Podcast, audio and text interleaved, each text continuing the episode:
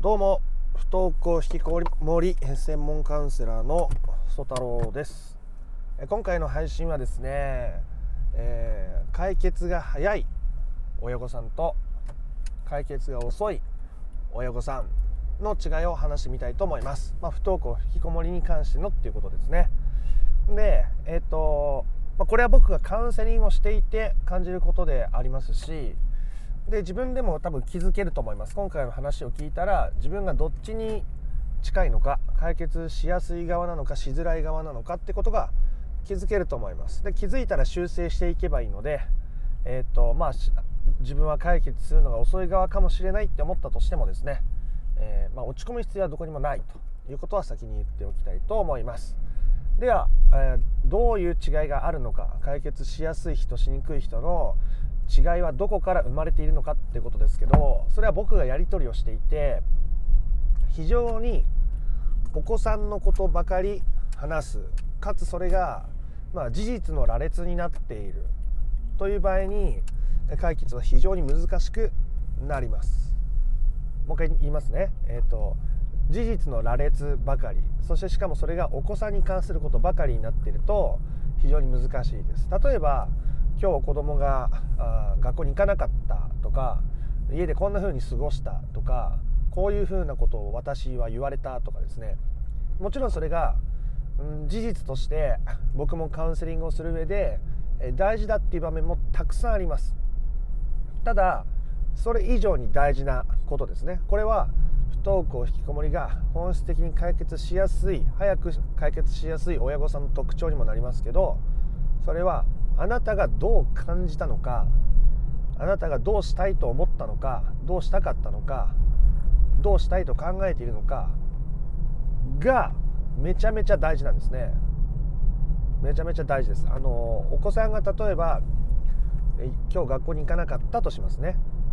でそれについて事実だけを伝えられても僕はあの別に子供が不登校で困ってるわけじゃないので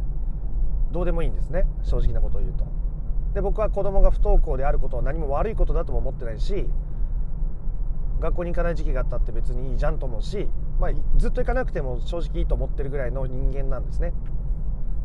まあ、昔は違ったんですよ。自分自身も無理やり自分のことを学校行かせてたし自分自身のことですね。それでめちゃめちゃに苦しい時期もあったしでもそれは自由に選択すればいいじゃんっていうスタンスなんですね。自由な選択の先にこそ、まあ、自由な人生待ってるんじゃないかなっていう方です。なので、えっと、それに対してただ苦しいと。子供が学校に行かなくて私はこういう気持ちになるんだとか子供にこういうふうに声をかけたいと思うんだけどそれは自分にとっていいことなのか子供にとっていいことなのかわからないとかですね。そういうような相談の仕方だと一つずつ整理ができていくわけですね。それは子供に対する不安なのかただ自分が不安になっていることを、まあ、子供が動くことによって埋め合わせようとしているのかまあ、その気持ちをどういうふうに扱ってあげたらその気持ちは収まっていくのか子供が一体どういう気持ちになっているのか子供から世界がどう見えているのかっていう目線が必要なのか、まあ、いろんなことが、うんと、要素として入ってくる時にあなたがどう感じるのかとかどうしたいって思ったのかっていうのがないと、まあ、どうしようもないわけですよ。だって僕の人生じゃなければ僕の価値観でもないし僕の価値観だったらこうだからこうしてくださいみたいなことを言えば簡単ですけどそんなの違うじゃないですか。すごく依存的になるか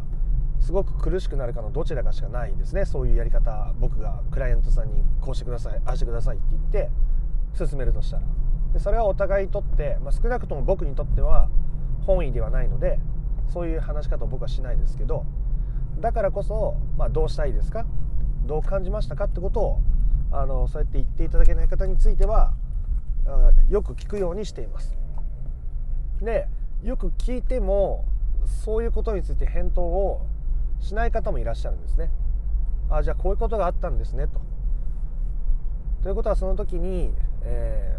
ー、○○さんはどういう気持ちになったんですか?」とか「どういう感情でしたか?」とか「どうしたいと思いましたか?」って質問しますよねこちらから。でも相手からまたクライアントさんから返信が次あった時にまた事実の羅列今度はこんな風に暴れてこんな風に相手がうんなんか話が通じずにまた部屋に塞ぎ込んで閉じこもってしまいましたとか。いやそそれはうんそれはそういう風になるよ。でまあ正直思いますね。えだって自分の感情にも気づけてないんだから相手の感情に気づけるわけもなくそんな状態で、えー、こう適切なコミュニケーションが取れるかっつったら、まあ、それは取れないですよ。あとお互いがお互いの感情を理解できてない状態で寄り添うっていう姿勢がない状態で、えー、より良い人間関係が構築できるわけがないですよね。わけがないんです。だからこそ僕はあクライアントさんにはそういう感情に寄り添うってことがめちゃめちゃに大事だしでそれにはそれでやっぱエネルギーを使うわけですよ。自分にとっての悲しいとか不安だとか辛いっていう感情と向き合わなきゃいけなくなるから。だからあそういうことをするのにはエネルギーが必要だし自分が自分の人生生きていくことが子供にとってもとってもいい意味を持つので、えー、自分にとって大切な時間をたくさん作ってくださいっていうふうに言うんです、まあ、散歩なのかもしれないし運動なのかもしれないし、まあ、旅行だっていう人もいますけどそういう時間をいろいろ作りながら自分の感情と向き合っていくっていうことが大事なんですね。それは結果的にお子さんと向き合うことにもつながっていくんですけどでそれしないでよくなりたいみたいな方が中にいらっしゃる。多分あんま自覚されてらっしゃらないと思うんですけどそういう方はですね本当にうまくいきませんですね。残念。えー、ですが僕も,、まあ、も極力伝えますけどその今言ったみたいにその人が触れようとしない感情の部分っていうのはそれだけその人にとってはすごく大切なことだし触れたらすごく感情が溢れ返りすぎてしまうかもしれないから無意識のうちにこうよなんていう触れないようにしたんですね人間って。例えば僕があクライアントさんにそういうところを指摘したりとか触ろうとしたりするとそういう感情に僕が勝手に触れようとしたりすると多くの場合トラブルになります。これは僕は友達に対してやったこともあるしえクライアントさんに対してもなんかこう頑張ってこうしてあげなきゃとかですね。よりよくしてあげるためにはとかつってですね。じゃあここその本人が触れようとしない感情の部分について、まあ、勝手に触るみたいなことをしたことがあります。まあそれは失敗でしたね。基本的にトラブルになります。相手がとの関係がより難しくなってしまうのでやっぱりそういった対僕で言ったらクライアントさんでも親からしたら子供に対する関わりでもやっぱりこちらが良かれと思っていろいろすることがいい結果を招くわけじゃないんですよね。あくまで自分のことを満たしていろんな感情と向き合ってそれを受け入れてやっていくっていうところが大事なんです。なので今回今ここまで話を聞いてですねだいぶ話がこう先に先に行っちゃってますけど何が言いたいかというと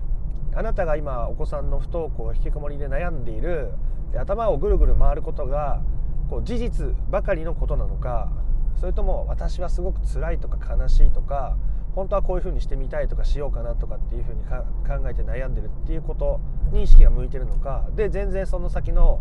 結果が変わっちゃうのでで感情に触れるのってやっぱり嫌なんですよ。人間ってやっぱりそういう大きな悲しみとか大きな苦しみとか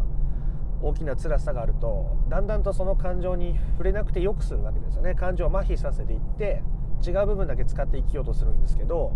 そうするとやっぱり人とのコミュニケーションがうまくいきづらくなるので、まあ、それがお子さんとのコミュニケーションに表れちゃってるっていうところなんで、えー、っとそういう感情に触れるのは非常に余裕が必要覚悟が必要勇気が必要だったりするものですから、まあ、強制するもんじゃないんですよねそもそも必要だってことは伝えるけど。なのであなたも、まあ、そういうことが必要なんだなとか、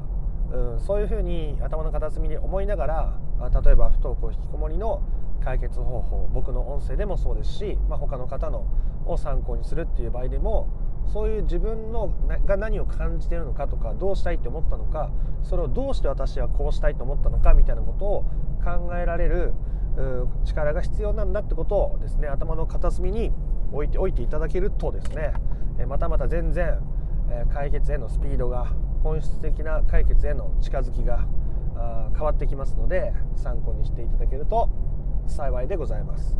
私の場合これどうなのかなとかっていう場合はですね思えば質問していただいて構いませんしこの配信チャンネルの説明欄から公式 LINE に登録ができてそこで無料で質問していただいても構いませんのでえまあ、返信は常にいつでもすぐできるとは限りませんがなので、まあ、そういうふうにですね自分が今何を感じているのか何に悩んでいるのかそれをどうしてなんだろうねもちろんそれもただひたすらぐるぐる考えても答え出ない時あるんでそういった時の対処方法はまた別の音声でもお話ししているのでそちらを参考にしてみてください。ということで今回はあお子さんの不登校引きこもりが